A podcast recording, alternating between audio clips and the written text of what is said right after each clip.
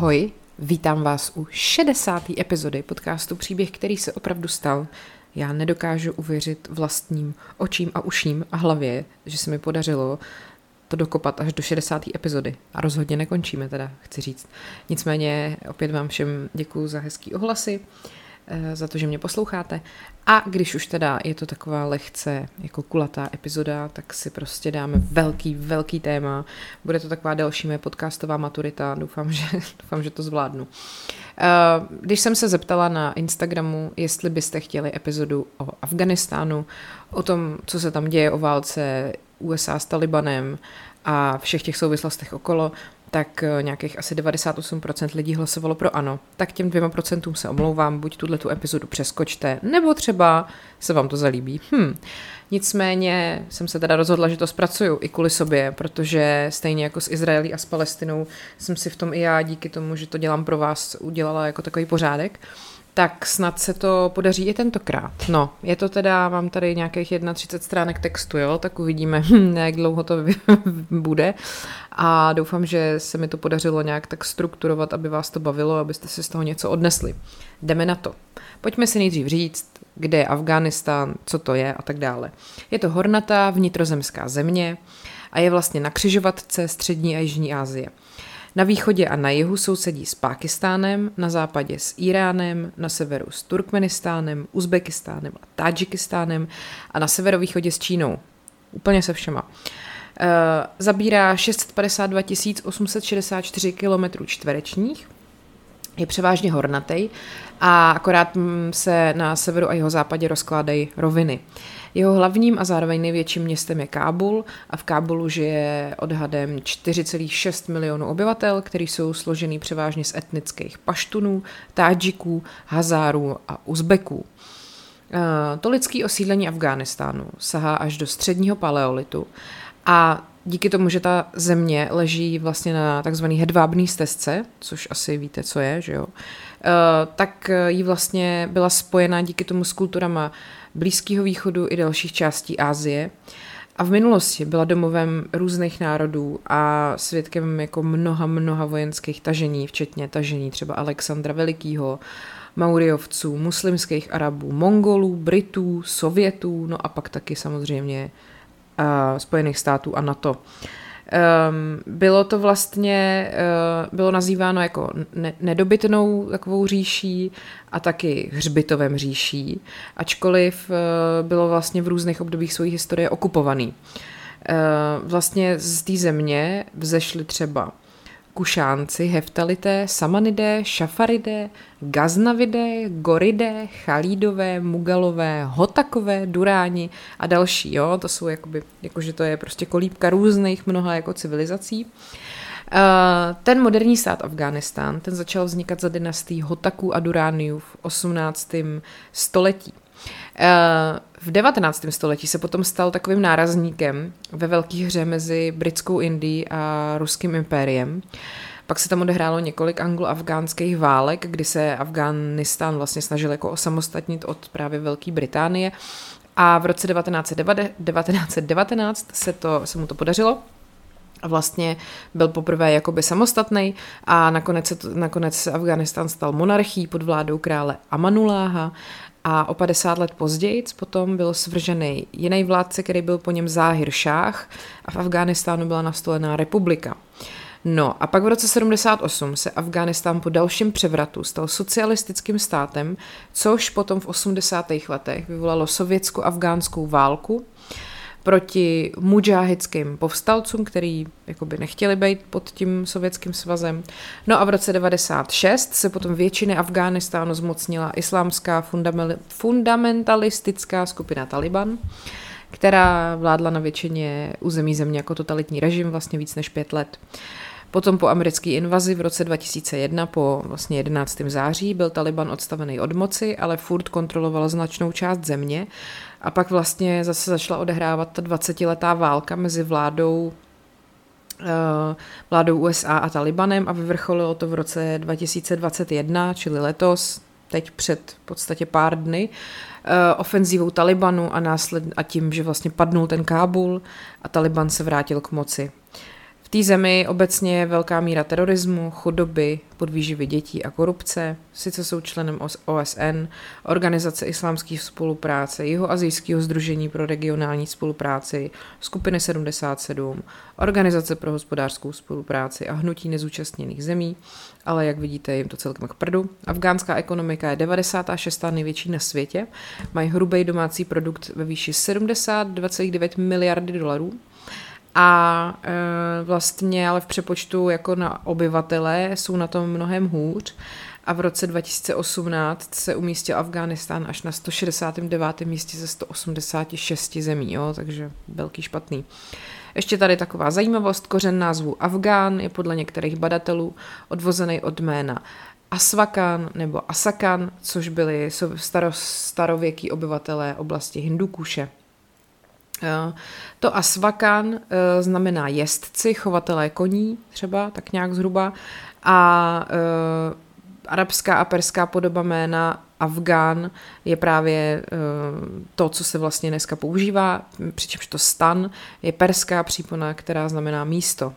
Takže Afgán se překládá jako země Afgánců nebo ještě v historickém smyslu země Paštunů. Jo, tak jenom tak jako pro kontext. Uh, No a teď teda pojďme tak nějak postupně, jo. Eh, když jsem tady úplně velice stručně schrnula historii Afganistánu, jako ona je samozřejmě neuvěřitelně jako rozsáhla, ale to bychom tady byli prostě tři dny. Uh, Důležitý tam je ten, ten převrat, kdy oni se oddělili od toho britského impéria, pak je důležitý ten sovětský převrat, kdy jim vládlo zase pro změnu Rusáci, oni na tom vlastně byli docela podobně jako my. No a pak je tam důležitý ten moment, kdy se tam k moci začal dostávat právě Taliban. A teďkon. Eh, celou tu dobu, posledních, dejme tomu 30 let, jde hlavně o, řekněme, politiku USA vůči Afghánistánu. Jo? Všechno se to řídí tím, jak jsou co si myslí američani o Afghánistánu a podle toho se k němu i chová v podstatě zbytek světa.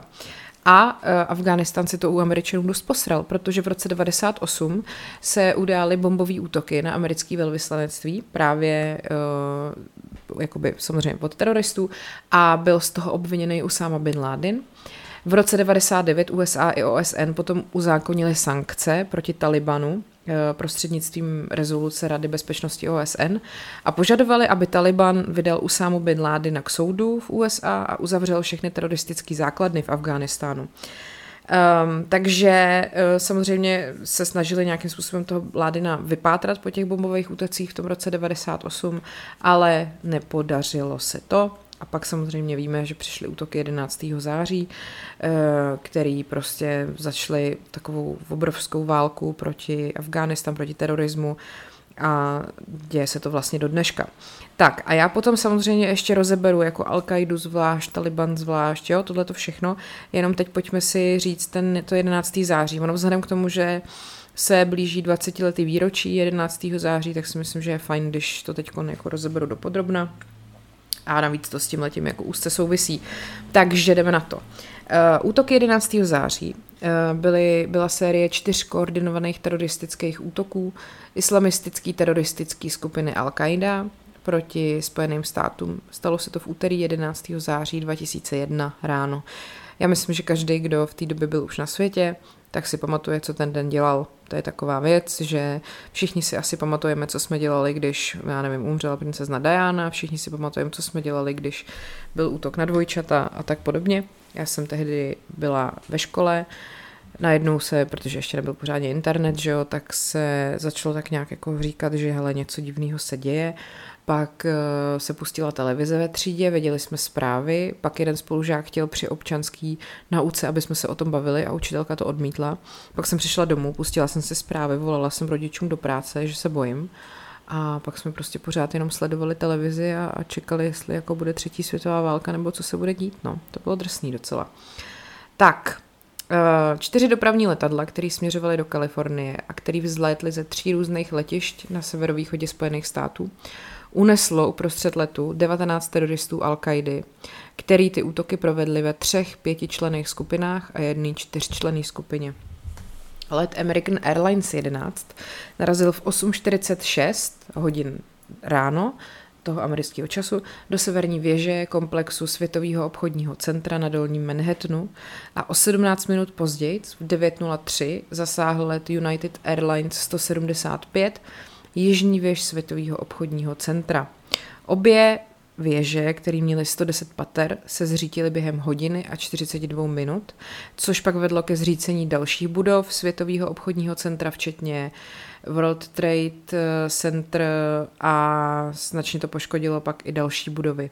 Ten třetí let, American Airlines Flight 77, který letěl z Dalsova mezinárodního letiště, ten unesli nad Ohájem a v 9.37 narazil do západní části Pentagonu, což je sídlo americké armády ve Virginii, eh, což způsobilo částečný zřícení budovy.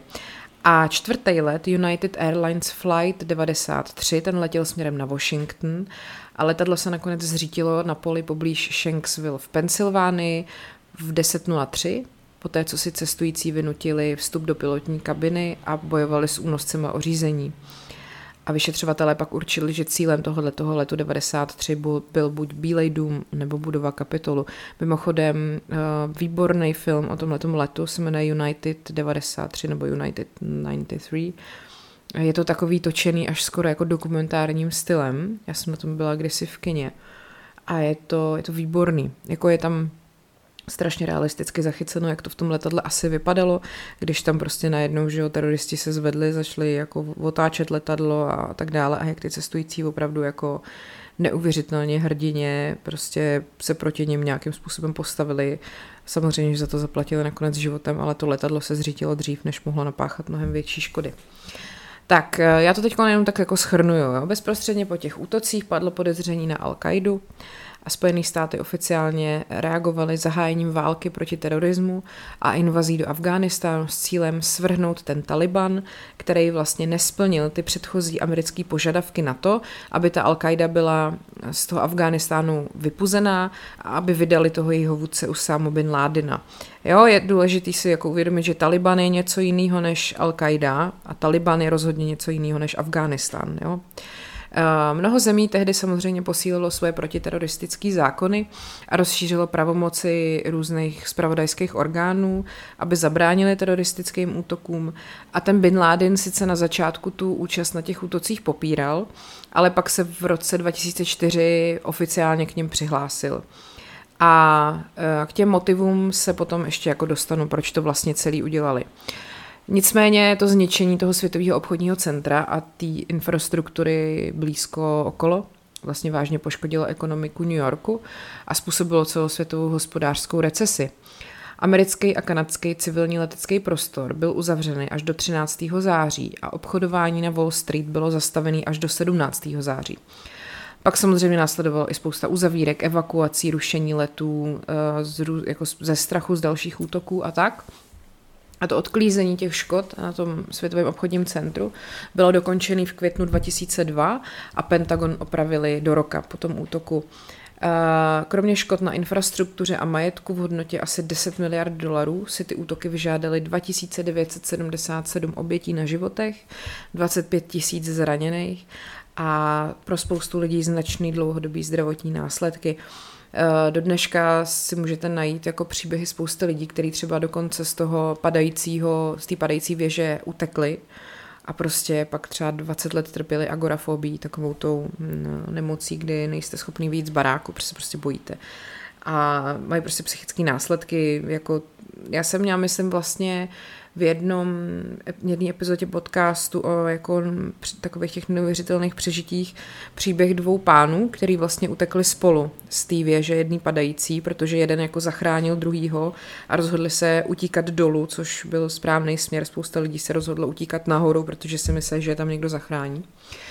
No, tak eh, to by vydalo na několik epizod, jo, ty příběhy těchto těch lidí a to, co se s nimi pak dělo potom, když to celé jako skončilo. Uh, tak uh, ty, tenhle ten útok zůstává v podstatě nejsmrtelnější teroristický útok v dějinách lidstva a zároveň nejsmrtelnější incident pro hasiče a strážce zákona v dějinách USA. Eh, těch hasičů tam zemřelo 340 a těch uh, policajtů 72. No, stavba One World Trade Center, toho jakoby náhradníka za to, co tam bylo, Ta byla zahájena v listopadu 2006 a tu budovu pak otevřeli v listopadu 2014. Vybudovalo se spousta památníků, Uh, to asi jako každému jasný, tady jakože National September the 11th uh, Memorial and Museum v New Yorku, Pentagon Memorial v Arlington County ve Virginii a Flight 93 National Memorial na místě havárie právě v té Pensylvánii.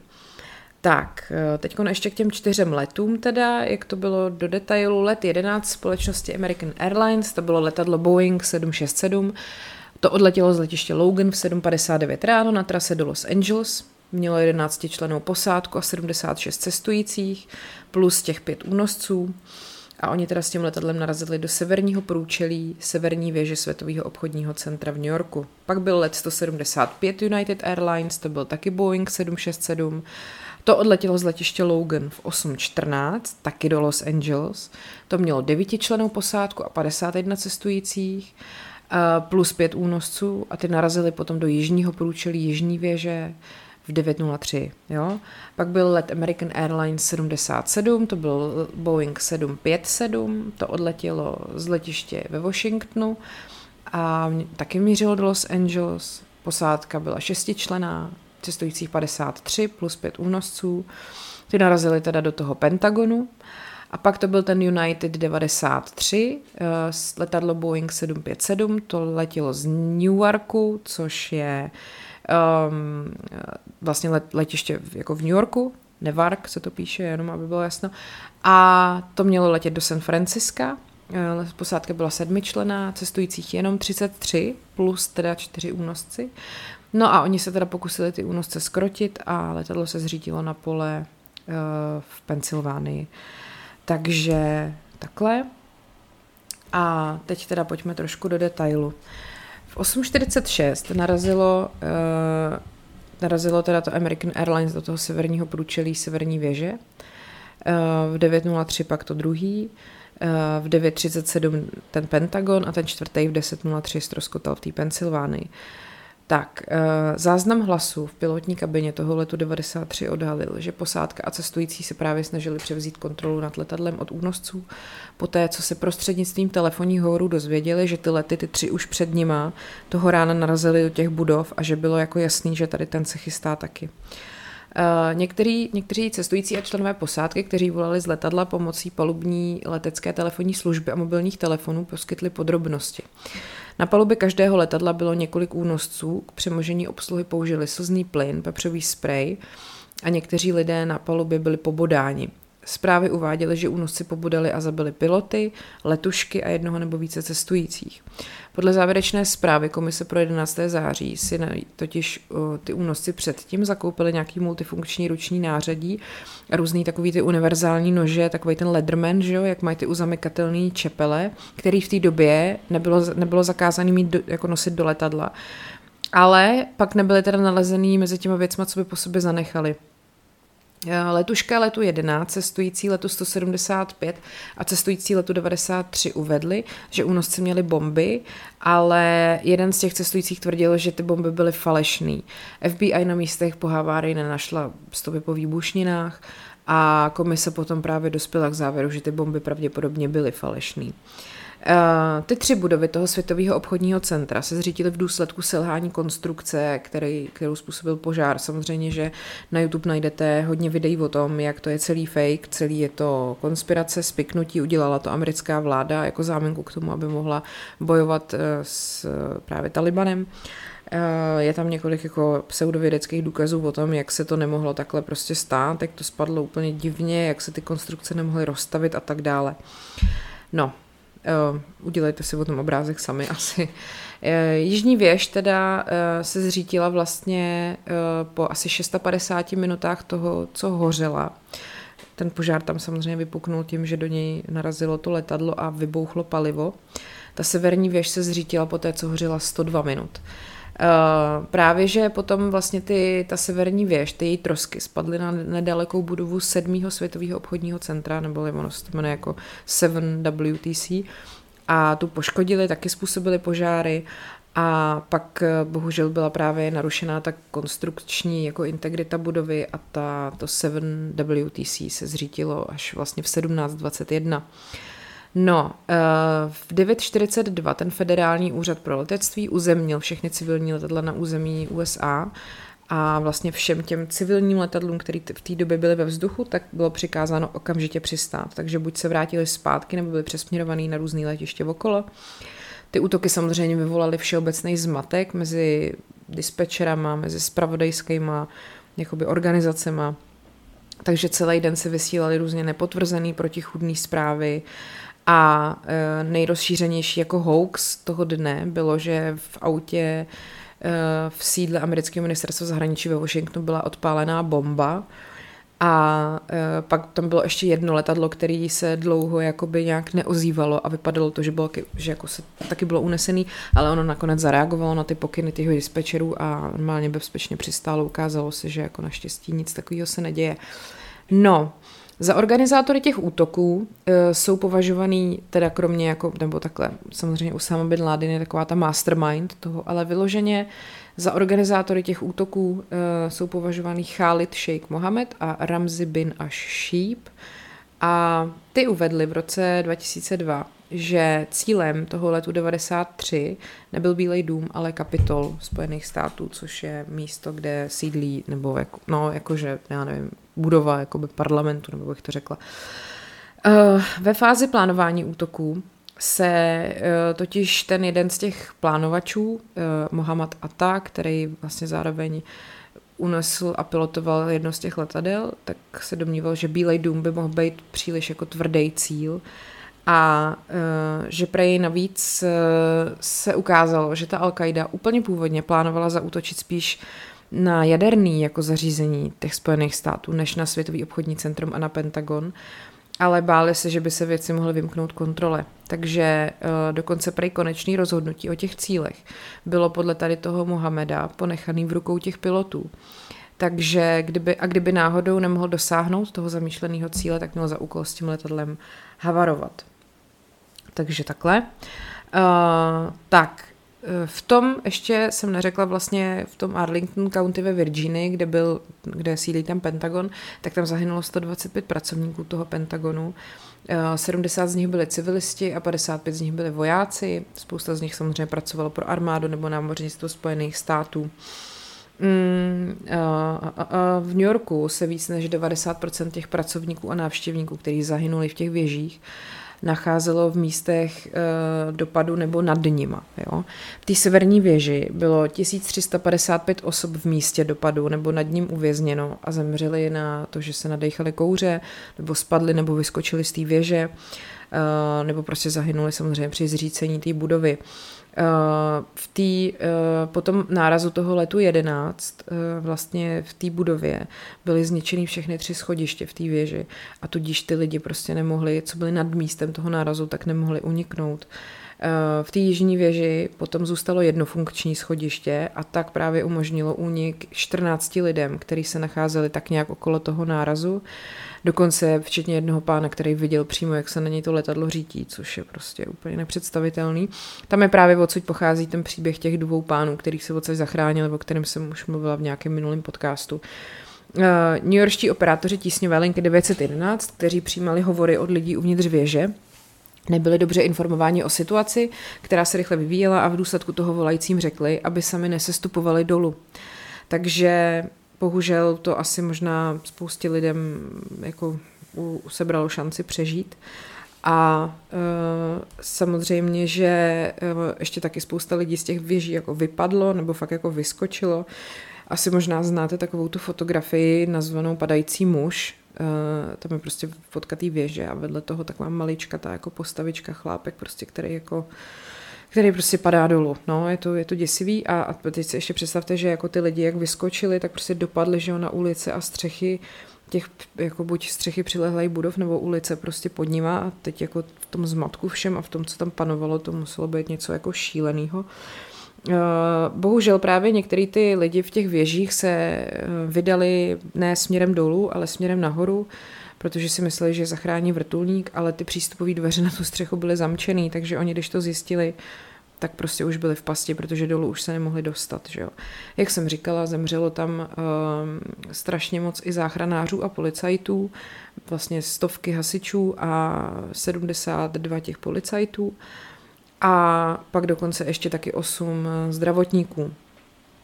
No, třeba jo, když to vemu jako dopad na nějaký ty firmy, které tam sídlily. Investiční banka Cantor Fitzgerald LP, která sídlila ve 101. až 10. až 110. patře Severní věže, přišla o 658 zaměstnanců což prostě to je nej, jako nejvíc ze všech. Společnost Marsh Inc., která sídlila hnedka pod nima, ta přišla o 358 zaměstnanců a taky tam zahynulo 175 zaměstnanců společnosti Aeon Corporation. Uh, takže dohromady prej tam v tom uh, komplexu toho světového obchodního centra v době útoku bylo celkem 17 400 lidí. A uh, podle nějakého toho turniketu, který tam fungoval, že jo, dole, takže prej v 8.45 v tom, v těch dvojčatech se nacházelo obvykle nějakých 14 tisíc 14 tisíc lidí, no tak um, dejme tomu, že těch potvrzených úmrtí bylo celkem tak jako uh, polovina, ale těm, tomu městu se vlastně podařilo identifikovat ostatky jen asi 1600 obětí. Uh, pak právě úřad soudního lékaře schromáždil asi 10 tisíc neidentifikovatelných úlomků kostí a tkání, který prostě nelze přiřadit k seznamu mrtvých. Dokonce ještě v roce 2006 dělníci nacházeli úlomky kostí Eh, na té stavbě, když se připravovali na to, aby zdemolovali poškozenou budovu Deutsche Bank. Eh, v roce 2010 potom tým antropologů a archeologů pátral po lidských ostatcích a osobních věcech na skládce Fresh Kills, kde pak nalezli dalších 72 lidských ostatků, čímž se potom celkový počet nalezených ostatků zvýšil na 1845. A dokonce do dneška pokračuje profilování DNA ve snaze identifikovat další oběti. Ty ostatky jsou potom uloženy v Memorial Parku, což je uh, prostě, no, tečka v Memorial Parku a předpokládalo se, že budou potom v roce 2013 přemístěný do úložiště za zdí v muzeu 11. září a uh, 7, 7. srpna 2017 potom díky nově dostupné technologii DNA byla identifikována 1641. oběť, pak v červenci 2018 1642 a v roce 2019 ještě další tři, ale dalších 1108 do, doteď prostě identifikováno nebylo, jo, to je neuvěřitelný. No, uh, tak, a teď, uh, vedle těch uh, dvojčat, který měl dohromady, jak jsem říkala, 110 podlaží, právě se zničilo nebo vážně poškodila řada dalších budov v tom areálu toho světově obchodní, světového obchodního centra. Tak, uh, když to schrnu, tak útoky z 11. září měly samozřejmě bezprostřední dopad na celou Ameriku. Policisté a záchranáři z celé země se vzali tehdy dovolenou a odjeli do New Yorku, aby pomohli vyprošťovat těla z těch zbytků těch dvojčat. A v těch týdnech po 11. září se v celých Spojených státech prudce zvýšilo eh, jako počet lidí, kteří darovali krev. Eh, a v důsledku eh, tohohle toho třeba při útocích přišlo o rodiče víc než 3000 dětí a následní studie potom dokumentovaly reakce dětí na tyhle ty ztráty a e, potom i na jako přeživší ty lidi, kteří e, to měli za sebou a jako jejich rodinný příslušníky a tak dále, protože prostě to nebylo jenom jako, že dneska se nám něco stalo, zítra budeme v pohodě, jak jsem říkala, prostě ty lidi mají následky na celý život.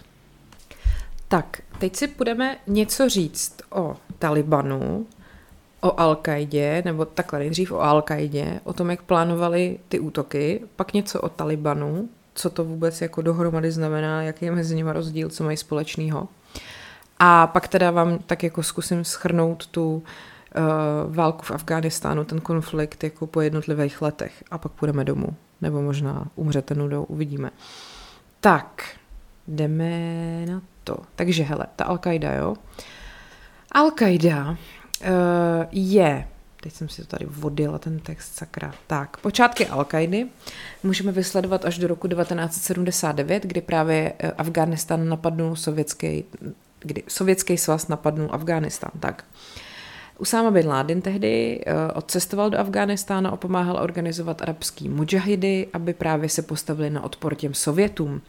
A pod vedením Ajmána a Zavahíryho se ten bin Laden radikalizoval. Asi to byl zřejmě takový jeho jako, um, jak to říct, mistr, mistr Jedi. A v roce 96 potom Bin Laden vydal svou první fatvu, v níž vyzval uh, americký vojáky, aby opustili Saudskou Arábii. V druhé fatvě v roku, z roku 1998 potom Bin Laden nastínil své výhrady k americké zahraniční politice vůči Izraeli a taky se mu nelíbila pokračující přítomnost amerických vojsk v Saudské Arábii po válce v Perském zálivu. Použil různý islámský texty, aby muslimy nabádal k útokům na Američany, dokud nebudou, dokud všechno jakoby nebude správně. Fatva, myslím, že je taková, jako, když to řeknu, přeneseně jako kledba. Uh, no a podle Bin Ládina v průběhu islámských dějin se muslimští učenci jednomyslně shodli, že džihad je individuální povinností, dokud nepřítel ničí, uh, pokud nepřítel ničí muslimské země. Jo? Džihad, svatá válka, víme. Tak, uh, on vlastně ty útoky, jak jsem říkala, v toho 11. září nejdřív popíral a pak to teda všecko jako odvolal a přiznal. Uh, ještě 16. září, to znamená týden potom, 2001 Al Jazeera odvysílala jeho prohlášení, kde uvedl, zdůrazňuji, že jsem tento čin, který zřejmě provedli jednotlivci s vlastní motivací, neprovedl. Uh, v roce, ještě potom v listopadu 2001, pak američani získali videozáznam ze zničeného domu v afgánském Jalalabadu a na, na videozáznamu je vidět, jak Bin Laden hovoří uh, s Kaleidem al-Harbim a přiznává, že o útocích věděl. A v 27. prosince 2001 potom zveřejnili druhý Bin, Laden, Bin Ladenův videozáznam a tam řekl, víte, že Bin Laden je naživu? Jak se z nich dělal prdel, ne?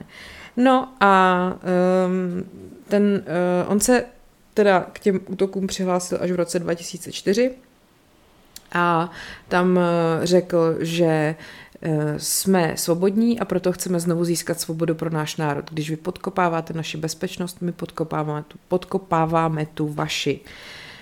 Ove, k tomu potom řekl, že osobně nařídil svým stoupencům, aby zautočili teda na Světový obchodní centrum a na Pentagon a na dalším videozáznamu, který Al Jazeera, což je televize teda, jsem předtím neřekla, získala v září 2006, je vidět Bin Laden s Ramzim Bin a Šíbem a ze dvouma únoscema, Hamzou al-Gamdím a Vailem a Šerhým, který se právě tehdy jakoby připravovali na ty útoky. Um, on byl vlastně na seznamu nejhledanějších osob FBI za už před tímto předchozí bombový, na, za ty předchozí bombové útoky na americké velvyslanectví v Dar es Salamu uh, v Tanzánii a v Nairobi v Keni a po desetiletém pátrání potom vlastně americký prezident Barack Obama oznámil, že 1. května 2011 byl Bin Laden zabitý americkýma speciálníma jednotkama ve svém sídle v pákistánském Abbottabadu. Tak, pak tady máme Chálida Šejcha Mohameda. Uh, to byl uh, vlastně taky člověk, který přiznal svoji účast na útocích, společně právě ještě s tím Ramzim bin al-Shibem. Uh, ta zpráva komise pro 11. září v roce 2004 řekla, že nepřátelství vůči spojeným státům, který ten hlavní strůjce těch útoků z 11. září, tady ten Mohamed, pocitoval, pramenilo z jeho prudkého nesouhlasu z USA. A on byl taky poradce a financo, vlastně člověk, který financoval právě bombový útok už na Světový obchodní centrum v roce 93. A navíc to byl taky strýc Ramziho Josefa, což byl hlavní atentátník z té doby. No ten Mohamed byl zatčený 1. března 2003 eh, v pákistánském Rávalpindí, nebudu se smát, zatkli ho pákistánský bezpečnostní pracovníci, kteří spolupracovali ze CIA. Uh, potom byl držený v několika tajných věznicích CIA a na základě Guantanamo tam ho vyslýchali a mučili samozřejmě různýma ošklivými metodama, včetně waterboardingu. A potom teda Prej v březnu 2007 se znovu přiznal za odpovědnost, uh, odpovědnosti za ty útoky a prohlásil, že byl zodpovědný za operaci 11. září od A do Z a že jeho výpověď nebyla učiněna pod nátlakem. No, uh, takže to vypadá, že jestli fakt to chápu celý správně, tak tady to bylo sice jakože takový strůjce toho, ale mastermind toho všeho byl uh, Usama bin Laden. A hlavně Usama bin Laden je prostě šéf té al že jo, tak samozřejmě chceme dopadnout šéfa, ne nějakého řadového pěšáka. No, 26. září 2005 ještě tam teda, jo, ještě tam jsou ty další členové té al Uh, tak jeden, jeden z nich třeba byl odsouzený k 27 letům vězení za spiknutí při útocích z 11. září a za členství v teroristické organizaci Al-Qaida. Dalších 17 členů Al-Qaidy bylo odsouzeno k trestům v rozmezí od 6 do 11 let. A e, potom ještě koukám, co, co zajímavého, jo, tady, motivy, jo, proč oni to vlastně celý jako udělali. Uh, Um, oni vlastně ty vyšetřovatele považují za důkaz té motivace toho Usámy bin Ládena právě vyhlášení svaté války proti Spojeným státům a tu fatvu z roku 98, kterou on i podepsal, která vlastně vyzývá k zabíjení Američanů. Pak v Bin Ládenově dopise Americe z listopadu 2002 vlastně Bin Laden výslovně uvádí, že jak mezi motivy al k útokům patří za prvé americká podpora Izraele, pak podpora útoku proti muslimům v Somálsku, podpora Filipín proti muslimům v konfliktu na ostrově Moro, podpora izraelské agrese proti muslimům v Libanonu, podpora ruských zvěrstev proti muslimům v Čečensku, pro americké vlády na Blízkém východě, které cituji Usámu, jednají jako vaši agenti, které jsou proti zájmům muslimů, pak samozřejmě podpora taky uh,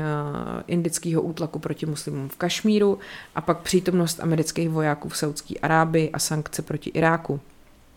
Takže tohle to všechno, jako byly ty příčiny toho, nebo prostě tohle všechno, jako byl seznam, na základě kterého se teda Bin Laden a spol rozhodli, že zaútočí na World Trade Center 11. září 2001.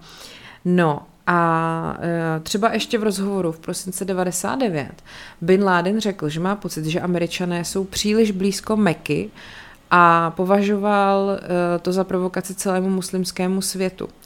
A jedna analýza sebevražedného terorismu naznačila, že bez amerických vojáků v Saudské Arábii by Al-Qaida pravděpodobně nebyla schopná přimět lidi k sebevražedným misím. Jo? Takže ty, to, že prostě američani eh, byli v Saudské Arábii, byla taková největší jako rudá vlajka pro bíka, protože už to bylo fakt blízko a prostě se mu to jako nelíbilo.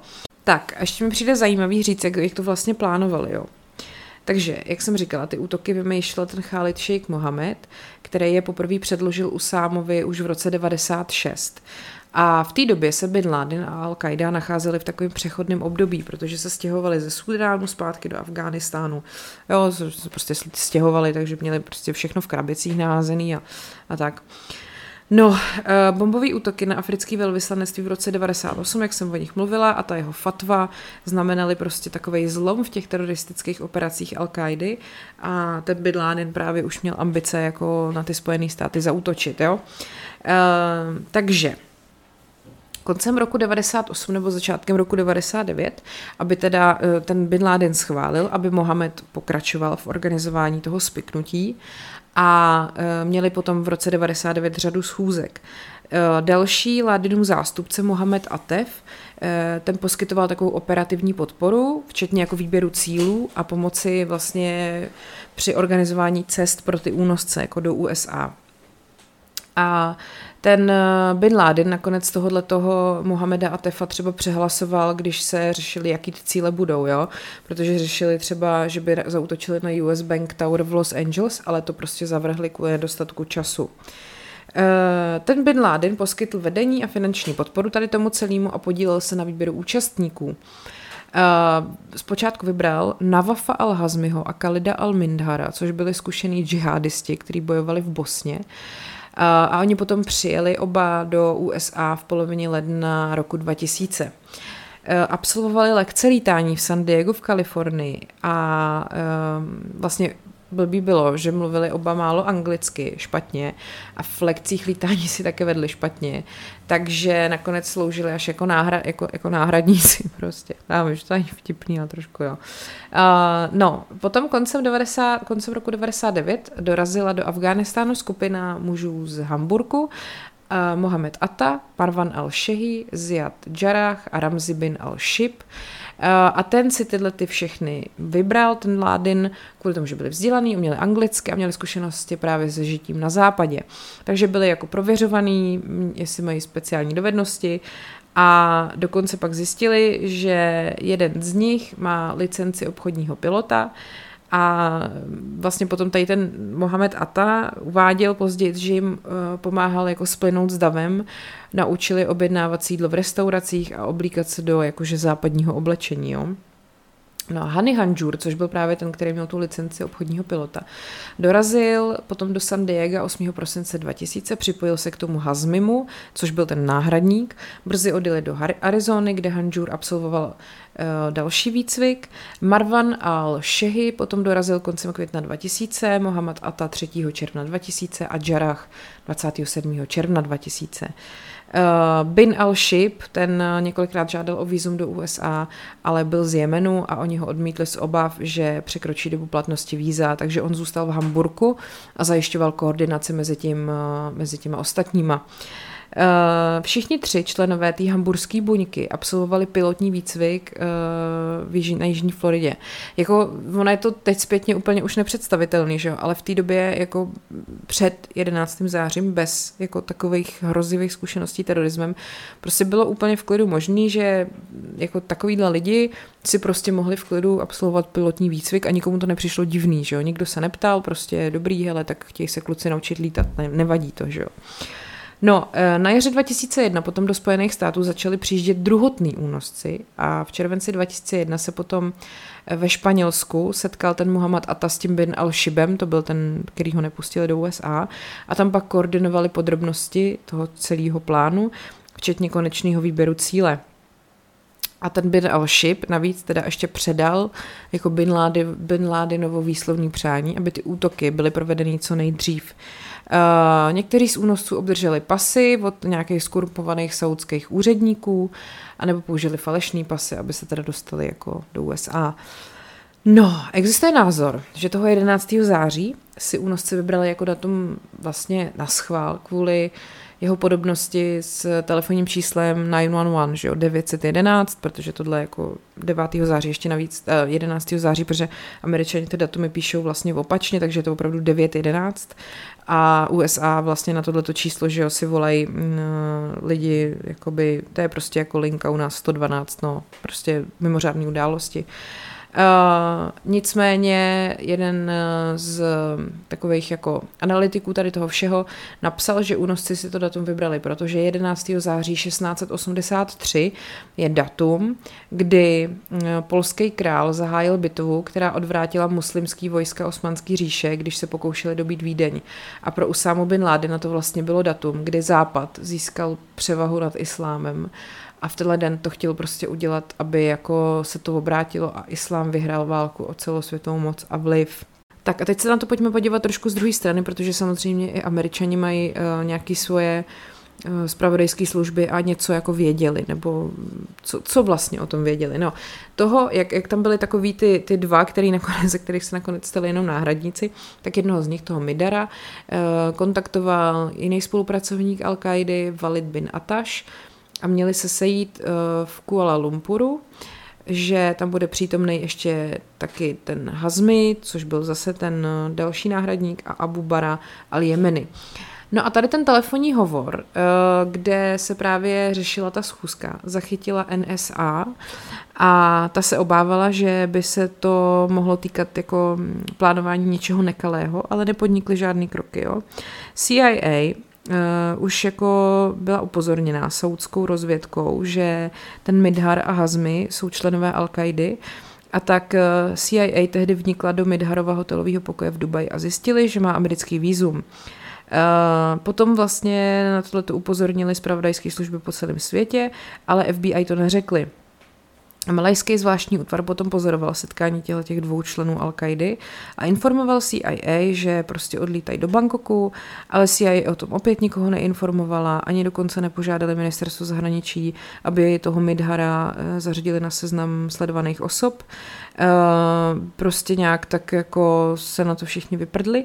Eh, koncem června potom vysoký protiteroristický úředník Richard Clark a ředitel CIA George Tenet byli mm, přesvědčený, že se chystá velká série útoků, ačkoliv eh, CIA si prostě celou dobu myslela, že se k těm útokům, že k těm útokům dojde v Saudské Arábii nebo v Izraeli. ten Clark ale uvedl jako ty, nebo prostě Uvedl ty domácí agentury do plné pohotovosti a sdělili jim, brzy se tu stane něco opravdu velkolepého. A požádal FBI a ministerstvo zahraničí, aby varovali velvyslanectví a policejní oddělení, ministerstvo obrany, aby přešli do stavu ohrožení Delta. A Tady uh, citát. Uh, někde v CIA se objevila informace, že do Spojených států přicestovali dva známí teroristé z Al-Kaidy. Někde v FBI byla informace, že se v leteckých školách ve Spojených státech děly podivné věci. Měli konkrétní informace o jednotlivých teroristech, z nichž se dalo odvodit, co se chystá. Uh, žádná z těchto informací se však jako nedostala na ty správné místa. To je strašný, ne? Uh, no, takže potom, když 13. Eh, července agencia jej přidělený k oddělení mezinárodního terorismu eh, Tom Wilshire poslal svým nadřízeným v protiteroristickém centru e-mail s žádostí o povolení informovat FBI, eh, že ten Hazmi je v zemi a Midar má americký výzum, tak CIA mu prostě nikdy neodpověděla, co to kurva je. Toho samého dne v červenci dostala Margaret uh, Gillespieová, což byla analytička FBI, pokyn, aby proskoumala materiály právě o té schůzce v Malajzii. Jenomže uh, oni jako CIA předali nějaké fotografie těchto těch dvou výtečníků a aby je ukázala v protiteroristickém oddělení FBI, ale vůbec jim jí jako neřekla proč. Uh, Uh, takže ona potom dokonce jí jako řekli, aby to vlastně jako dál nezdělovala, pak jako když jim fotografii ukázala, tak FBI jako k tomu neřekla nic dalšího, žádný jako, co, co to vlastně do prdele je. Uh, ona potom koncem srpna sdělila imigračnímu úřadu, ministerstvu zahraničí, celnímu úřadu a FBI, aby zařadili tyhle ty dva na seznamy sledovaných osob, ale FBI prý měla zakázáno využívat uh, při pátrání po této dvojici kriminální agenty a tak prostě smůla.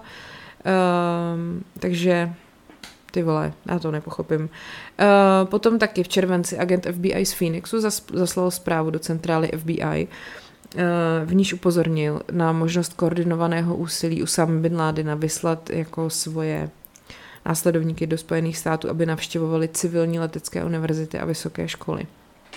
Agent Kenneth Williams navrhl, že je třeba vyslechnout všechny ředitele leteckých škol a identifikovat všechny arabské studenty, kteří se ucházejí o letecký výcvik. A v červenci potom Jordán upozornil USA, že Al-Qaida plánuje útok na USA o několik měsíců později. A e, Jordán taky oznámil USA, že kódový označení toho útoku je velká svatba a že se to týká letadel. A prostě nic. 6. srpna 2001 vyšla prezidentská zpráva CIA, eh, označená jako pouze pro prezidenta s názvem Bin Laden odhodlán zautočit na USA. A v poznámce se uvádělo, že informace FBI naznačují vzorce podezřelých aktivit v této zemi, které odpovídají přípravám na únosy letadel nebo jiné typy útoků. Takže do prdele práce. V polovině srpna potom jedna letecká škola v Minnesotě upozornila FBI na Zakariase Musaího, který kladl podezřelé otázky. FBI zjistila, že Musaí byl radikál, který odcestoval do Pákistánu a imigrační úřad ho potom zatknul kvůli překročení platnosti víza. Uh, No a když potom žádali, aby mu prohlídli notebook, tak FBI to zamítlo pro nedostatek pravdě, jako pro nedostatek jako no, toho, jako důvodu, proč by to měli udělat. No takže ty spravodajské služby si prostě totálně jako nezdílely informace a ty všechny neúspěchy a fuck upy tady v tomhle potom přičetli politici ministerstva spravedlnosti, která nastala v roce 95, která omezovala právě sdílení zpravodajských informací. Pak samozřejmě to bylo v kombinaci s neochotou CIA a NSA odhalit ty svoje citlivé zdroje a metody, jako je odposlouchávání telefonu a podobně. Uh, takže uh, potom při výpovědi před komisí pro 11. září v roce 2004 generální prokurátor John Ashcroft řekl, že jedinou největší strukturální příčinou problému 11. září byla zeď, která oddělovala kriminální vyšetřovatele a agenty zpravodajských služeb. Takže k tomu pak ještě řekl, že selhání organizace spočívalo v tom, že se informace nedostaly ve správný čas na správné místo. Takže prostě asi se tomu zřejmě dalo zabránit. Tak, No, dobrý, mluvím 50 minut a nejsem ještě, teď jsem přesně v půlce, hele, tak to jsem fakt zvědavá, kdo z vás to dá do konce. Pojďme si říct něco o Talibanu. Uh, Taliban je islamisticko, islamistické nábožensko-politické hnutí a vojenská organizace v Afghánistánu, kterou samozřejmě mnohé vlády a organizace považují za teroristickou. Je jedním eh, ze dvou subjektů, který se vedle mezinárodně uznávaný Islámský republiky Afghánistán považují za právě legitimní vládu Afghánistánu. A v letech 96 až 2001 tady ten Taliban držel moc nad zhruba třema čtvrtinama Afganistánu a prosazoval přísný výklad šarii nebo islámského práva. Jo, takže prosím vás, eh, v Afghánistánu žije spousta lidí, většina předpokládám spíš, který jako tady s tím tím nesouhlasí, že jo? proto se tam teď děje to, co se tam děje. Ty lidi chtějí odsud utéct, protože se tam právě moci chce chopit nebo už chopilo něco, co eh, jako je proti její, jako sice možná někde v základu vyznává podobný náboženství, stejný náboženství, ale prostě vykládají si ho takovým způsobem a jednají takovým způsobem, že tam tyhle ty lidi nechtějí s nima být, jo? Tak jenom, aby bylo jasno. Eh, ten Taliban vzniknul v roce 94 jako jedna z významných frakcí v afgánské občanské válce. Jo? To je prostě, eh, ten stát nikdy nebyl, nebo málo kdy byl jako opravdu samostatný, neokupovaný někým, buď prostě, jak jsem říkala, Británií, nebo Sovětským svazem, takže se tam furt, pak tam prostě měli tam dřív monarchii, pak to byla republika, jo, pak to byla Sovětská republika. Je hrozně těžký udržet nějakou stabilitu v zemi, kde prostě se každých deset let mění režim a mění se jako ten, kdo jim tam vládne. Takže je jasný, že to je nejlepší podhoubí pro to, aby tam vznikaly takovéhle extremistické skupiny. A když potom tam nastala občanská válka v 90. letech, tak se tam utvořila tady tato prostě skupina pojebanců, který se teda skládá z velké části ze studentů, právě takzvaných tálibů, e, z paštunských oblastí východního a jižního Afganistánu, který se vzdělávali v tradičních islámských školách a bojovali třeba během té sovětsko-afgánské války. Pod vedením Mohameda Omara se tohleto hnutí pak rozšířilo po většině území Afganistánu a přesunulo vlastně moc Eh, z rukou těch mujahedínských válečníků, což byli ty první povstalci během toho, mm, eh, během té sovětsko-afgánské války. V roce 96 potom byl založený totalitní islámský emirát Afghánistán a hlavní město Afghánistánu bylo přenesený do Kandaháru. Ten si udržel kontrolu nad většinou země až do svého svržení, kdy američani podnikli invazi do Afghánistánu právě v roce 2001 po útocích z 11. září. Jo? To je asi furt všecko snad dává smysl. Uh, Um, tak během té předchozí vlády skupiny byly části severovýchodu v držení Severní aliance, která si do značné míry udržovala nějaký mezinárodní uznání jako nějaká taková pokračovatelka toho islámského státu Afghánistán. No a uh, vlastně ty, jako ten Taliban, jako, jako vládu toho Talibanu uznali jenom tři státy. Pákistán, Saudská Arábie a Spojené Arabské Emiráty. Uh, ta skupina se potom přetvořila v takový jako povstalecký hnutí a chtěli bojovat proti Američanům a samozřejmě všem těm mezinárodním bezpečnostním podpůrným silám, který byly pod vedením NATO během války. Že? No, ten Taliban prostě byl mezinárodně odsouzený za tvrdý prosazování svého výkladu islámského práva šaria, který prostě vedlo k brutálnímu zacházení z mnoha jako Afgánci. A ten eh, Taliban během té svojí pseudovlády v letech 96 až 2001 se prostě dopouštěl masakrů těch afgánských civilistů, odepřeli OSN dodávky potravin eh, prostě pro 160 tisíc těch hladovějících lidí a prováděli takzvanou politiku spálené země, kdy prostě vypalovali rozsáhlé oblasti úrodné půdy a zničili desítky tisíc domů. Takže v době, kdy ten Taliban ten Afghánistán ovládal, tak zakázal mm, jako spoustu činností, zakázal média, jako nesmí, nesmí lidi malovat, fotit prostě, koukat na filmy, které zobrazovaly lidi nebo jiné živy bytosti, zakázali hudbu, eh, Potom jako samozřejmě bránil dívkám a mladým ženám chodit do školy, zakázali jim vykonávat zaměstnání mimo zdravotnictví, přičemž třeba naopak lékaři muži zase nesměli ošetřovat ženy. Taky vyžadovali, aby ženy na veřejnosti byly vždy v doprovodu mužského příbuzného a nosily burku. A pokud ženy porušily ty určitý pravidla, tak byly byčovaný nebo popravený. A samozřejmě, že náboženský a etnický menšiny byly během vlády toho Talibanu silně diskriminovaný.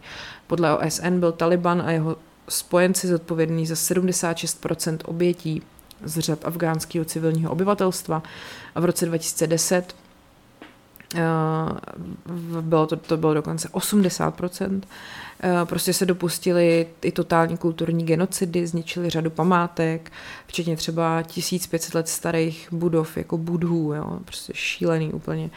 Ta ideologie Talibanu je popisovaná jako kombinace inovativní formy islámského práva šaria, který je prostě to je totálně jako fundamentalismus, plus jako militantní islamismus, eh, plus prostě nějaký šílený jejich paštunský, ty paštunský jako společenské a kulturní normy, které jsou známé jako paštunvaly, eh, což právě vychází z toho, to je ten národ, ten původní ty paštunci, jo. Eh, ta mezinárodní společenství a afgánská vláda tvrdí, že pakistánská spravodajská služba a armáda poskytovaly Talibanu podporu v době jeho založení a v době, kdy byl u moci a furt, že ho podporujou.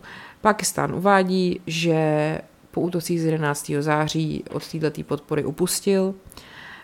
V roce 2001 za Taliban bojovalo 2500 Arabů právě pod vedením vůdce Al-Kaidy Usama bin Ládina. A teď samozřejmě víme, že od 15. srpna po pádu Kábulu je Taliban zpátky znovu u moci a má kontrolu nad Afghánistánem. A teď co mají vlastně společného Al-Qaida a Talib- Taliban, jakoby co je co. Během té pětileté vlády Talibanu nad Afghánistánem mezi těma lety 96 až 2001 navázala právě ta skupina, ten Taliban, kontakty s Al-Qaidou, a poskytla jim uh, takovou základnu, z níž právě mohli zorganizovat ten útok na Světový obchodní centrum v New Yorku. Že jo. Uh, ta Al-Qaida, která měla jakoby globálnější ambice než ten Taliban, tak uh, platila 20 milionů dolarů ročně za, mm, jako za to, že jako je ochraňoval, ale to jí nakonec přišlo docela draho, protože že jo, pak je prostě svrhli a američani jako vyhlásili teda válku terorismu. Uh, jako bojovníci z obou těch skupin uh, byli tak nějak jako rozprášený, řekněme, a pak se přeskupili do takových různých povstaleckých frakcí, které často spolupracovali. Uh, protože v roce 2014 vzniklo ISIS, což je další prostě teroristická organizace a ta je trošku zastínila, jo, řekněme. Uh, naposled Taliban podepsal v roce v únoru 2020 v Dauha v Kataru uh, vlastně takovou pochybnou mírovou dohodu s administrativou Donalda Trumpa. Tam se zavázal, že z Afghánistánu jako žádný další uh, islamistický extremisty nepustí, což tím jako měl na mysli i ISIS, i Al-Qaidu. No ale tenhle ten slib samozřejmě spíš jako nikoho nepřesvědčil, že jo. Uh, Taliban jsou teroristé a budou podporovat teroristy, jako řekl bývalý ministr obrany Leon Paneta. Uh, pokud převezmou kontrolu nad Afghánistánem, nyní podle mě pochyb o tom, že poskytnou bezpečné útočiště Al-Kaidě, ISIS a terorismu obecně a to představuje upřímně řečeno hrozbu pro národní bezpečnost Spojených států. No eh, a teď jakou vlastně, jak, to teď s tou Al-Qaidou vypadá, jo? Minulý týden uh, britský ministr obrany Ben Wallis vystoupil a řekl, že se obává, že zhroucené státy jsou živnou půdou pro tyto typy lidí a že Al-Qaida se pravděpodobně vrátí. No, tak samozřejmě uh, a podle Rady bezpečnosti OSN uh, eh, už spíš jako Al-Qaida prostě nikdy neodešla, že jo. Uh, v červnu se podle spravodajských služeb uh, jako ukázalo, že Al-Qaida je přítomná nejméně v 15 afgánských provinciích a operuje pod ochranou Talibanu v provincii Kandahar, Helmand a Nimruz. Mediální odnož Al-Qaidy As Sahab Eh, běžně eh, vlastně jakoby oslavuje takový ty operace těch svých bojovníků v Afghánistánu a i ten její vůdce Ayman al-Zawahiri se tam někde prostě pohybuje, protože sice loni se říkalo, že umřel, ale tomu nikdo nevěří. Zpráva OSN taky uvádí, že Taliban začal zpřísňovat svou kontrolu nad Al-Qaidou schromažďováním informací o zahraničních teroristických bojovnicích, a přičemž teda nadále vyzbrojuje a cvičí svých zhruba 200 až 500 mužů, kteří jsou schromážděný podél afgánsko-pakistánské hranice. OSN považuje obě tyhle skupiny za propojený při nejmenším od roku 99, kdy přijala rezoluci číslo 1267 a vytvořila takzvaný výbor pro sankce proti al a Talibanu. Jehož cílem bylo zablokovat jejich financování, cestování, dodávky zbraní a omezit jako tu jejich hrozbu, že jo. Ty dvě skup, jako není to úplně ta totožná věc, protože ten Taliban teď přece jenom usiluje o to, aby ten režim jako se mezinárodně byl, byl uznaný, že jo? což je prostě nějaká snaha o legitimizaci, která si zřejmě žádá o to, aby se ten Taliban od té al tak nějak jako distancoval, že jo? Protože jakoby, když chcete, aby vás ostatní státy uznali, tak se úplně nemůžete otevřeně paktovat jako s největšíma teroristama na světě, jestli tomu rozumím správně, což asi tak je, ale no, dobře, dobrý. Tak, a teď teda jdeme na tu válku v Afghánistánu jako takovou, jo? Ta válka spočívala za prvý v tom, že se bojovalo s těma povstalcema toho Talibanu a pak uh, se taky vlastně bojovalo i jakoby na straně toho Afghánistánu proti tomu Talibanu, jo? že třeba my, jako naši vojáci, kteří třeba v tom Afghánistánu byli, tak to byli lidi, kteří tam spíš jakoby mm, školili, učili ty Afgánce, jak se tam ubránit sami, jak si prostě nenechat znova tím Talibanem jako tu zemi sebrat. Já jsem, to bylo někdy v roce 2013, dělala ještě tehdy v Reflexu rozhovor s kapitánem Robertem Šiškou, který vlastně v Afghánistánu byl na několika misích a on mi to celý jako popisoval, jak tam tyhle ty české jednotky fungují, jak prostě oni učí ty Afgánce i takový ty běžné věci, jako třeba že oni prostě třeba nemají tělocvik, že jo, a je těžký, jako aby, jako je naučit, jak, jak být pohybově zdatný a tak, takový, jako, bylo to zajímavý hodně, to zkuste si to jako dohledat, tohleto, protože spousta lidí určitě má představu o tom, že tam jako jedou jenom střílet do lidí, ale to tak není, oni tam spíš jako vlastně se snaží pomoct těm místním, aby byli schopní si to tam sami ubránit před těma extrémistama. Tak, Mám tady takový jako timetable, jo, co se dělo prostě od toho roku 2001 až do toho roku 2021. Tak to bude asi lepší. Takže, pojďme na to. 9. září 2001 uh, eh, Ahmad Shah Masud, což byl velitel uh, takový protitalibanský koalice, byl zavražděný agentama al qaidi A uh, vlastně to znamenalo jako vážnou ránu proti, pro ten protitalibanský odpor a mm, odborníci na terorismus se domnívali, že jeho vražda zajistila Usámo bin Ládinovi ochranu ze strany toho Talibanu právě po útocích z 11. září 2001. Jakože já vám zabiju toho vašeho největšího protivníka, co proti vám je, a vy mě potom budete chránit, až prostě zbořím VTC a budou proti mně všichni američani, že jo.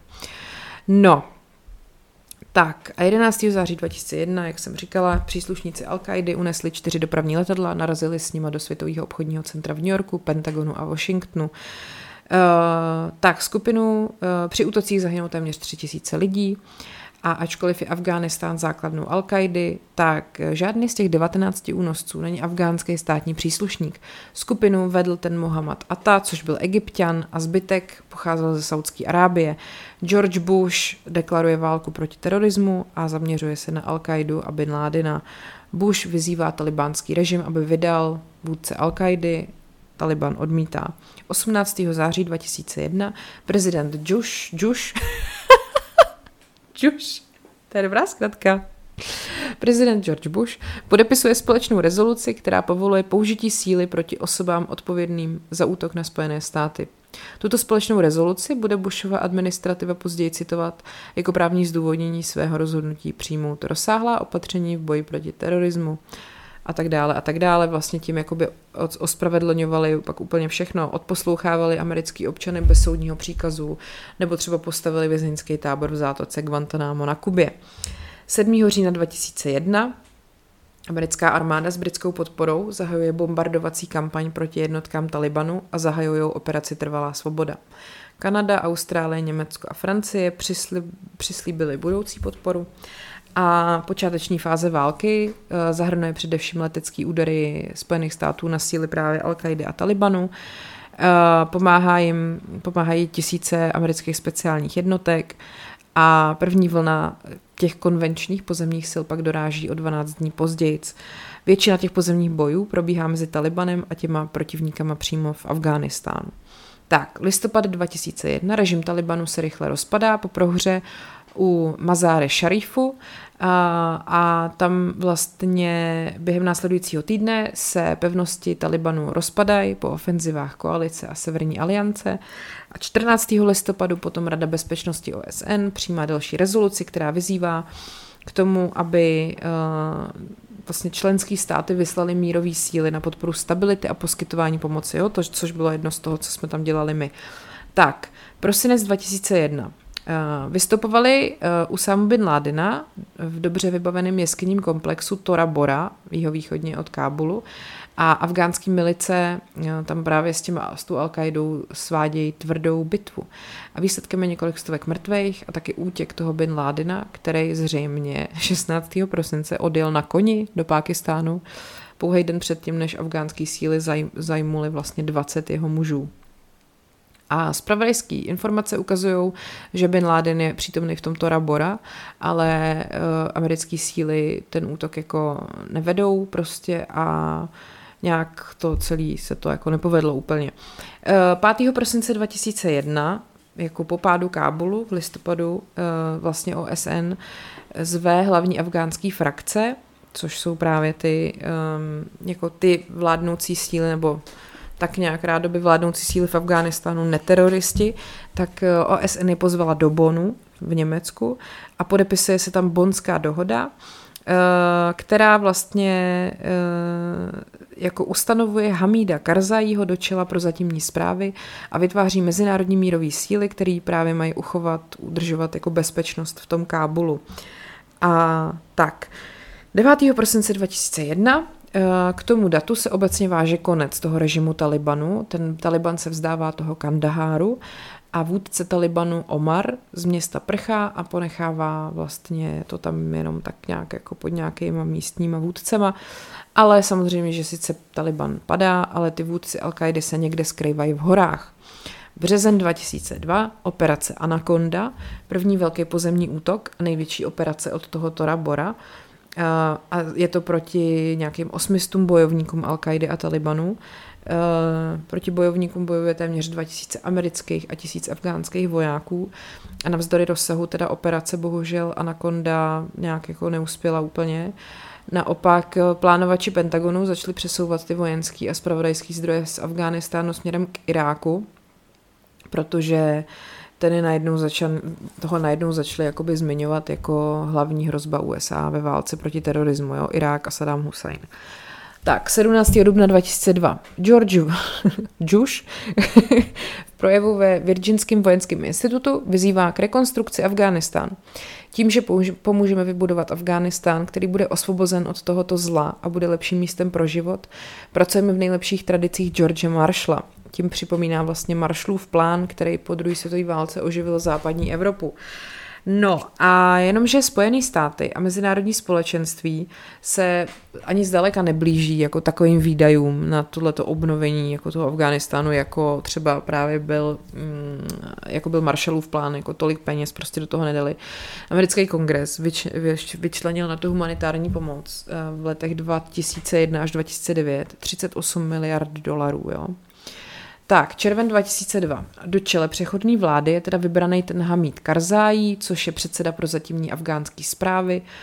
Uh, tak vlastně ho zvolilo celkem, nebo jako bylo tam účastno celkem 1550 delegátů, který ho teda uh, zvolili a vlastně ten Karzájí jako byl kritizovaný proto, že toleroval korupci členů svého klanu a svojí vlády a uh, chtěli tam vlastně ještě nějaký další ty strany, ty severní aliance, které tam byly, tak chtěli ještě jako nějakýho svého ministerského předsedu, ale to se nějak uh, nepodařilo.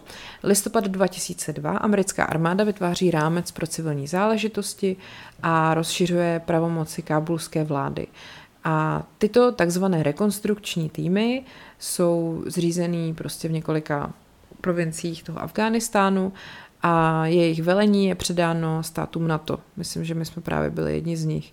A přestože se mu vlastně tomuhle modelu přičítá, jakože zlepšil bezpečnost, eh, tak eh, není jako všeobecně chválený, protože postrádal centrální kontrolní autoritu, je to takový neorganizovaný a je to takový, jako kritizovali to, že to má až takový moc ad hoc jako přístup k bezpečnosti, k rozvoji. Takže mm, prostě ne, nelíbilo se to tak, jak mohlo. 1. Eh, května 2003 během briefingu z novináři v Kábulu prohlašuje ministr obrany jako americký Donald Rumsfeld konec těch jako největších bojů.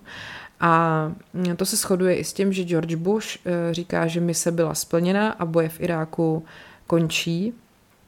Rumsfeld říká, že prezident Bush, šéf amerického centrálního vedení generál Tommy Franks a afgánský prezident Hamid Karzai dospěli k závěru, že jsme v bodě, kdy jsme jednoznačně přešli od hlavní bojové činnosti k období stability a stabilizace a rekonstrukce a aktivit. Takže v Afghánistánu už mají jenom 8 tisíc vojáků, jenom. A předpokládá se, že přechod od bojů k té rekonstrukci otevře dveře spoustě humanitárním organizacím, s různým evropským skupinám, který třeba se tomu bránili, aby ty vojáky nebo nějakou pomoc vyslali. 8. srpna 2003 Severoatlantické aliance neboli NATO přebírá kontrolu nad těma bezpečnostníma silama v Afganistánu a vlastně uh, původně mělo na to za úkol zabezpečit Kábul a jeho okolí a pak to teda rozšířili. Uh, počet těch vojáků tam se uh, zvyšuje z původních 5 tisíc na 65 tisíc ze 42 zemí a v nich je samozřejmě 28 členských států NATO. Uh, tak, Leden 2004 eh, Schromáždění 502 afgánských delegátů se dohodlo na ústavě pro Afghánistán, která vytváří takový silný prezidentský systém, má to sjednotit ty různé etnické skupiny v té zemi a ten akt je považovaný za hodně jako pozitivní krok směrem k demokracii. Afgánci se chopili příležitosti, kterou jim poskytly Spojené státy a jejich mezinárodní partneři, aby položili základy demokratických institucí a vytvořili rámec pro celostátní volby, řekl velvyslanec USA v Afganistánu Zalmaj Kalil, ka, Kalilzat. Kalilzat, no dobře. 9. října 2004 potom v historickém, eh, jako ve volbách, se Karzájí vlastně stává první demokraticky zvolenou hlavou Afghánistánu. A navzdory hrozbám násilí a zastrašování se účastní eh, ty lidi docela v hojném počtu těch voleb. On vyhrává se ziskem 55% hlasů a je to jeho vítězství jako poznamenaný nějakým obviněním z podvodů a dokonce únosem tří zahraničních pracovníků OSN, ale přesto jsou ty volby hrozně vítaný, protože Afgánci vlastně šli k volbám poprvé od roku 69. Tak, 29. října 2004 se objevuje Usama bin Laden. Eh, ten zveřejňuje tři týdny po prezidentských volbách v zemi a vlastně jen několik dní před americkými prezidentskými volbama kdy George Bush opět zvítězil, eh, zveřejňuje svoji řeč a eh, vlastně přebírá teda odpovědnost za ty útoky 11. září a říká, chceme obnovit svobodu našeho národa, stejně jako eh, vy jste zničili náš národ. Tak, 23. Mm, května 2005 prezident Hamid Karzai a George Bush vydávají společné prohlášení, v němž prohlašují své země za strategické partnery.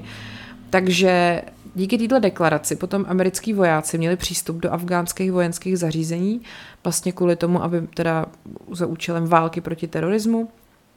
A cílem této aliance je posílit ty jejich vazby samozřejmě a aby se dalo dál pokračovat v nějaké obnově ekonomiky a té demokracie v zemi.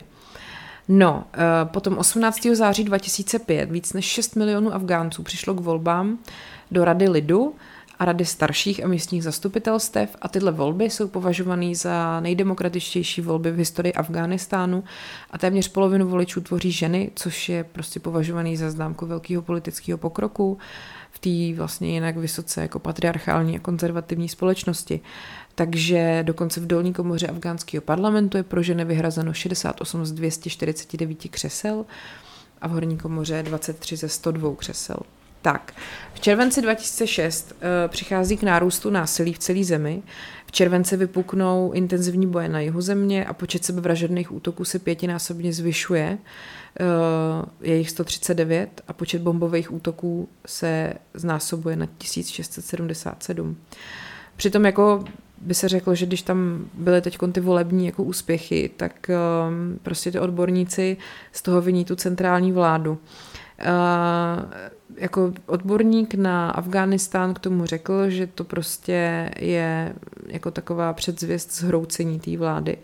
A prostě, že spousta Afgánců pořád postrádá nějaký jako takový ty základní věci v životě, které potřebují a že prostě furt chybí mezinárodní síly, které by tam pomáhaly s tou bezpečností.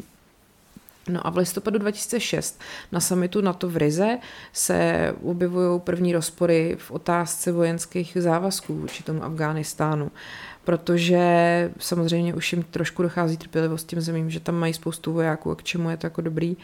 A uh, už jako to trvá dlouho a všichni už tak nějak chtějí, aby hm, to skončilo, že jo? aby prostě tam už nebyli tak dlouho, aby neriskovali životy a aby tam prostě se neutrácely tak obrovský peníze. Uh, potom v květnu 2007 při společné operaci afgánských sil uh, a USA a NATO je zabitý známý vojenský velitel Talibanu Mula Dadullah a předpokládá se, že byl právě vůdcem partizánských jednotek a nasazoval různý sebevražedný atentátníky a nařizoval únosy lidí ze západu. Takže jako to bylo docela vítězství, že ho jako zabili. 22. srpna 2008 Eh, se vlastně díky vyšetřování OSN zjistilo, že chybná střelba z amerického bojového letounu zabila desítky afgánských civilistů, což je jako strašný. A samozřejmě to znamenalo, že ten prezident Hamid Karzai to jako hrozně odsoudil a samozřejmě to taky posílilo Taliban, který celou dobu fakt jako samozřejmě tvrdí, že ty spojenci nejsou schopní to obyvatelstvo ochránit. Eh, bohužel američani popírají počet obětí toho incidentu, samozřejmě, že jako popírají to, že eh, by těch civilistů bylo celkem asi 140. No a prostě je to jako průser, který nebyli ani schopni nějakým způsobem jako přiznat a postavit se k tomu. No, potom 17. února 2009 americký prezident Barack Obama, novej, oznamuje plány na vyslání dalších 17 tisíc vojáků do té válečné zóny a potvrzuje svoje předvolební prohlášení, že Afghánistán je pro Ameriku důležitější frontou proti teroristickým silám nebo nejdůležitější tak. A říká prostě, že ale Spojené státy dodrží časový plán stažení těch bojových sil do roku 2011. A uh, vlastně od ledna 2009 má Pentagon v Afghánistánu 37 tisíc vojáků a posily se zaměřují na to, že bojují proti tomu obnovenému Talibanu a, a tak dále a tak dále. Tak, 27. E, března 2009 prezident Obama oznamuje novou strategii válečného úsilí a hlavním cílem je narušit, zničit a porazit Al-Kaidu a její bezpečná útočiště v Pákistánu a zabránit jejich návratu do, ba- do Pákistánu nebo Afganistánu. Afgánský prezident, ten Hamid Karzai, to vítá a prohlašuje, že plán přiblíží Afghánistán mezinárodní společenství k úspěchu. No, tak dobře, 11. května 2009 ministr obrany Robert Gates, americký, nahrazuje vrchního amerického velitele v Afganistánu a uh, to prostě jsou tam nějaký jako ten, ten nový pán má jako přinést takový nějaký nový myšlení a nový pohled na válku v Afghánistánu, kdy se prej tam ta situace už zase začala vymykat kontrole a má přinést agresivnější a inovativnější přístup. Jo. Tak, červenec 2009 americká námořní pěchota zahájila rozsáhlou ofenzivu v jižním Afghánistánu a to představilo velkou zkoušku strategie americké armády v boji proti povstalcům. No, eh, vlastně se snaží nějakým způsobem jako zase nějak krotit ten Taliban, který prostě zase znova se tak nějak zvedá ze země a eh, prostě tam posílají čím dál tím víc vojáků a přijdeme, že to je trošku jako k ničemu. No, Potom eh, vlastně v listopadu 2009 přichází další prezidentské volby a ten Hamid Karzai získává další funkční období. No a uh, tak, a obavy o tu jeho legitimitu ale rostou a Spojené státy a další partneři vyzývají ke zlepšení jako zprávy věcí veřejných. A americká ministrině zahraničí tehdejší Hillary Clintonová uh, jako apeluje na toho Karzájího, aby víc bojovali proti korupci.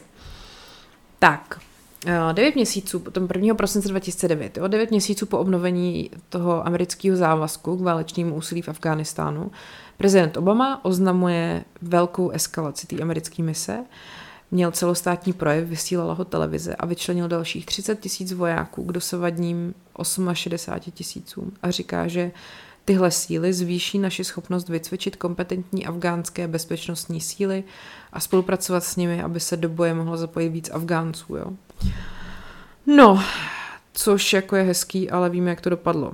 23. června 2010 byl ten skvělý inovátorský generál odvolaný z funkce, protože prostě byli kritizovaný hrozně a dostává se tam jiný generál, to asi vám nebudu říkat jeho jméno, protože je to zbytečný a důležitý je, že Obama se s ním shoduje na strategii, takže kluci se mají rádi a jdeme dál. Listopad 2010 členské země NATO podepisují prohlášení, kde uh, vlastně jakoby předávají plnou odpovědnost za bezpečnost v těm afgánským silám do roku 2014, jo? Takže se tam jako předpokládá takový ten přechod, kdy ty Afgánci budou mít za sebe větší zodpovědnost, než měli do té doby. Pak přichází konečně 1. května 2011 zlom. Uh, v Pákistánu americkýma jednotkama je zabitý vůdce Al-Qaidi Usama bin Laden a ten smrt vlastně toho hlavního cíle této celé války uh, znova podněcuje takovou tu debatu o tom, jestli má cenu, aby tam ta válka pokračovala. A ten Obama se pak chystá v červenci oznámit stažení části nebo všech 30 tisíc vojáků z té uh, jedné nárazové vlny, ale všichni prostě volají potom, aby to bylo rychlejc, protože naopak zase některý teda se jako trvají na tom, že by tam to vojenský angažmá mělo být jako stálý.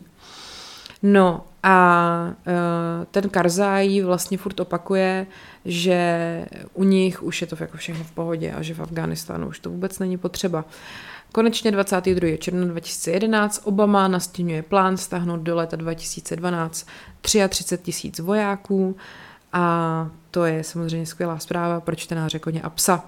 Tak, 7. Eh, října 2011 se v úvozovkách slaví desátý výročí této války a mm, furt vlastně v těch protipovstaleckých jednotkách je 100 tisíc amerických vojáků, jo, což je prostě strašně moc.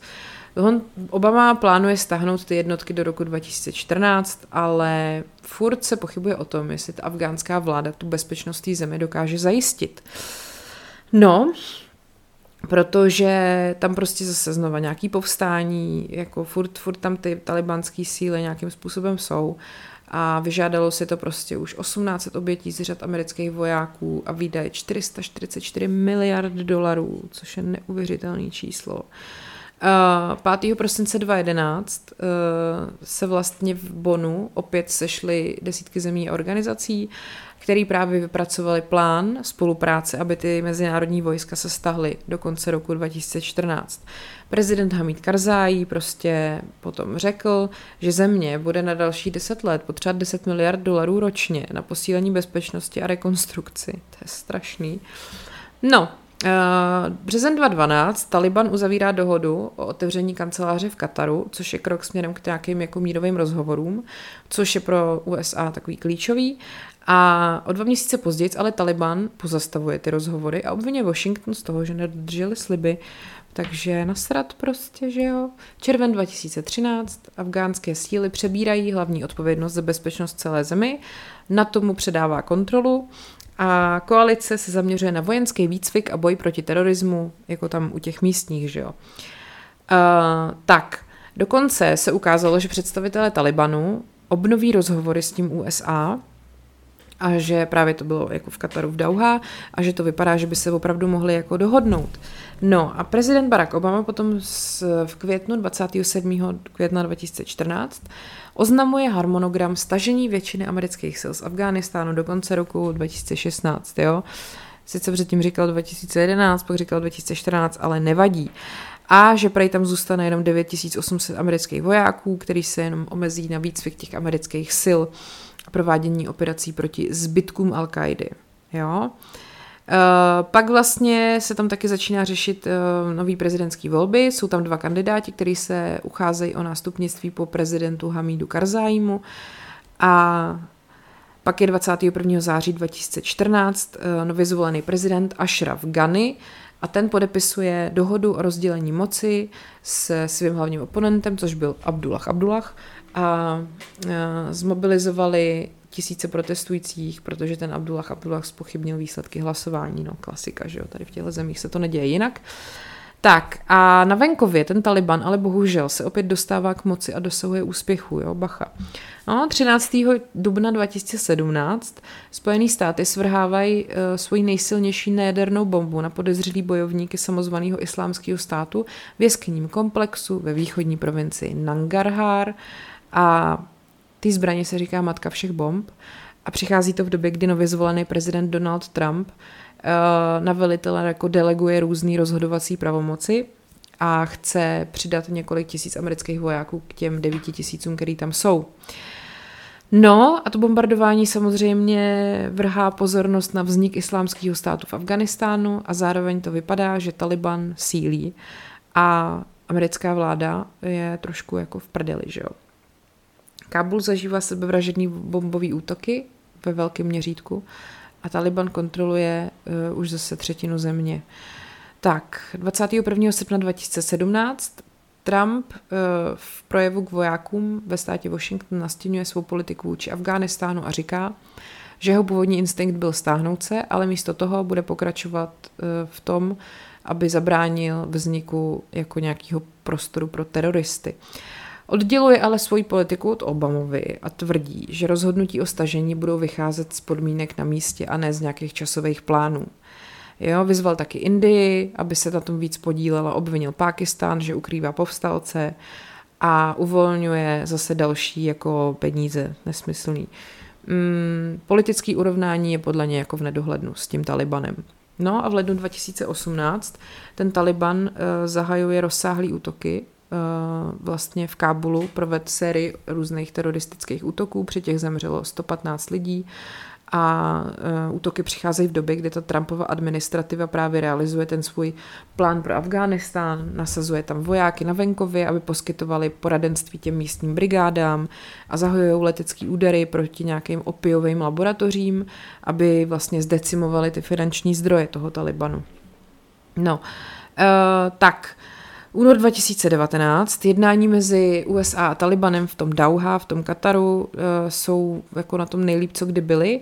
A vypadá to, že uh, Mula Abdul Ghani, což je jako nejvyšší představitel Talibanu, a vyslance, vyslanec USA ten Zalmaj Khalilzad uh, prostě dojdou k nějaký jako dohodě že soustředili se na to, že teda USA stáhnou vojska a Taliban se zaváže, že prostě zabrání všem terorismům, všem teroristům, mezinárodním teroristickým skupinám, aby na tom afgánském území operovali. A Trump potom teda plánuje stáhnout 7 tisíc vojáků pryč, což je skoro polovina toho celkového amerického nasazení.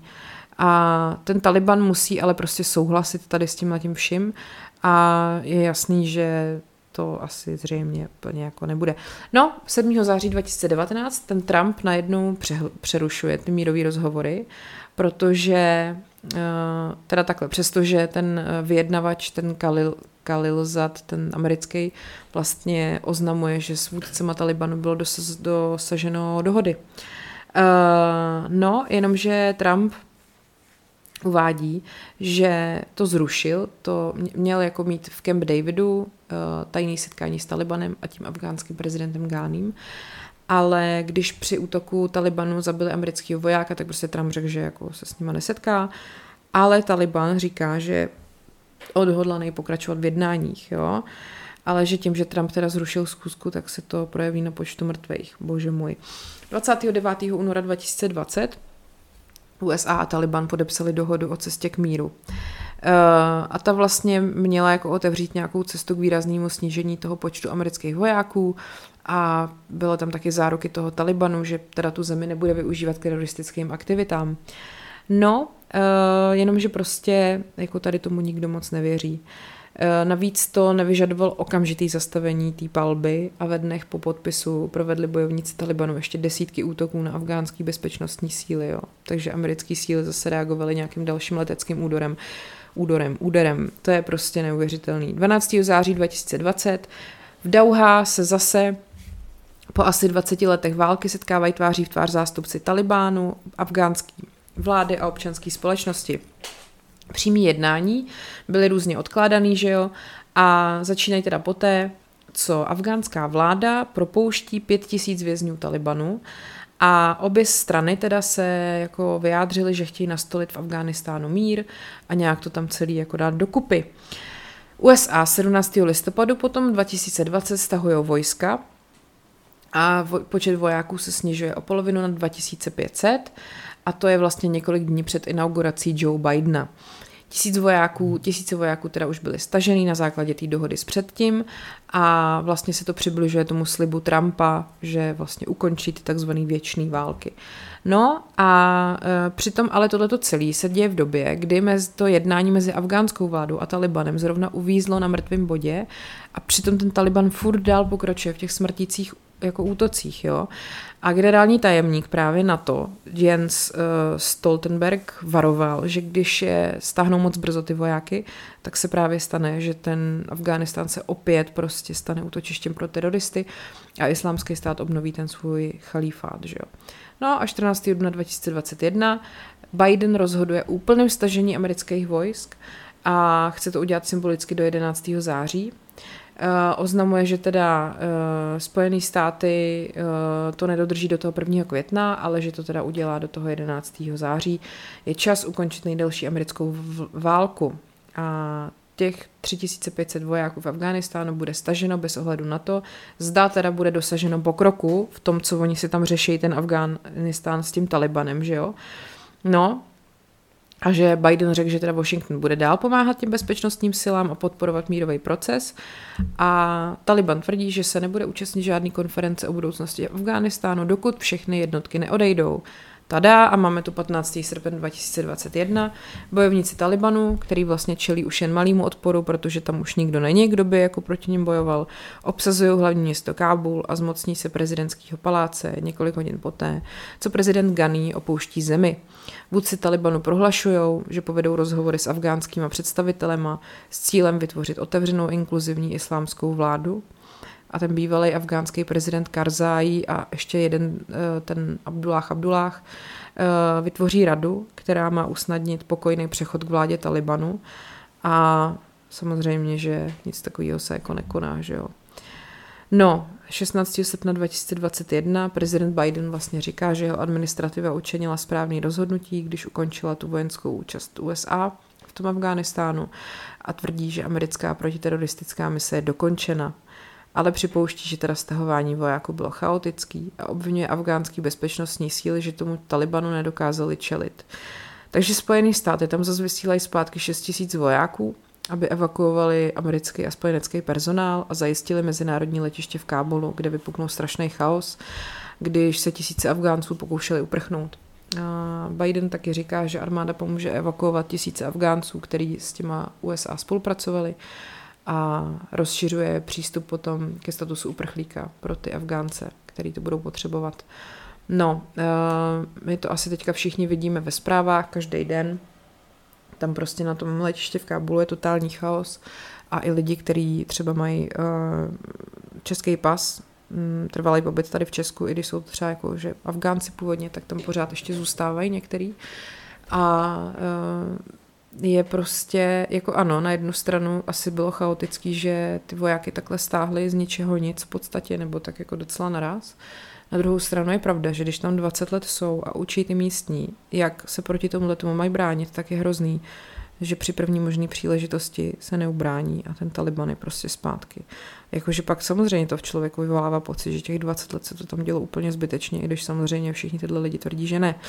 To nechám jako na vás, tady tohleto. Uh, co si o tom jako myslíte? Já jsem se vám snažila podat taky nějaký jako, tyjo, hodinu a půl mluvím, no. Uh, nebylo to jednoduchý, um, tak doufám, že jste si z toho něco odnesli. Mimochodem, zítra budu nahrávat rozhovor s jedním uh, afgánským uprchlíkem, který žije tady u nás už nějakou dobu a s jeho, řekněme, s, s ženou, která mu poskytuje hostitelskou péči a nedělá to jenom jako pro něj, ale i pro dalších uh, několik takovýchhle lidí, kteří tady jsou, tak si myslím, že to bude hodně zajímavý a tak jo, tohle bylo asi pro dnešek všechno. Já už nemůžu skoro mluvit. tak uh, vám děkuji za pozornost. Doufám, že jste to poslechli až do konce, jestli jo, tak vám gratuluju. Mějte se hezky a ať je váš život příběh, který se opravdu stal. Jo a samozřejmě na herohero.co lomeno podcast příběhy najdete bonusy za 4 eura měsíčně, kdykoliv to můžete zrušit, máte furt přístup ke všem bonusům, k celému kanálu. Jsou tam spousta epizod, který jinde neuslyšíte a sledujte mě na Instagramu paní Královna nebo na Instagramu podcast příběhy a to už je vše, milí přátelé. Dobrou noc, strýčku Fido. Dobrou noc, děti.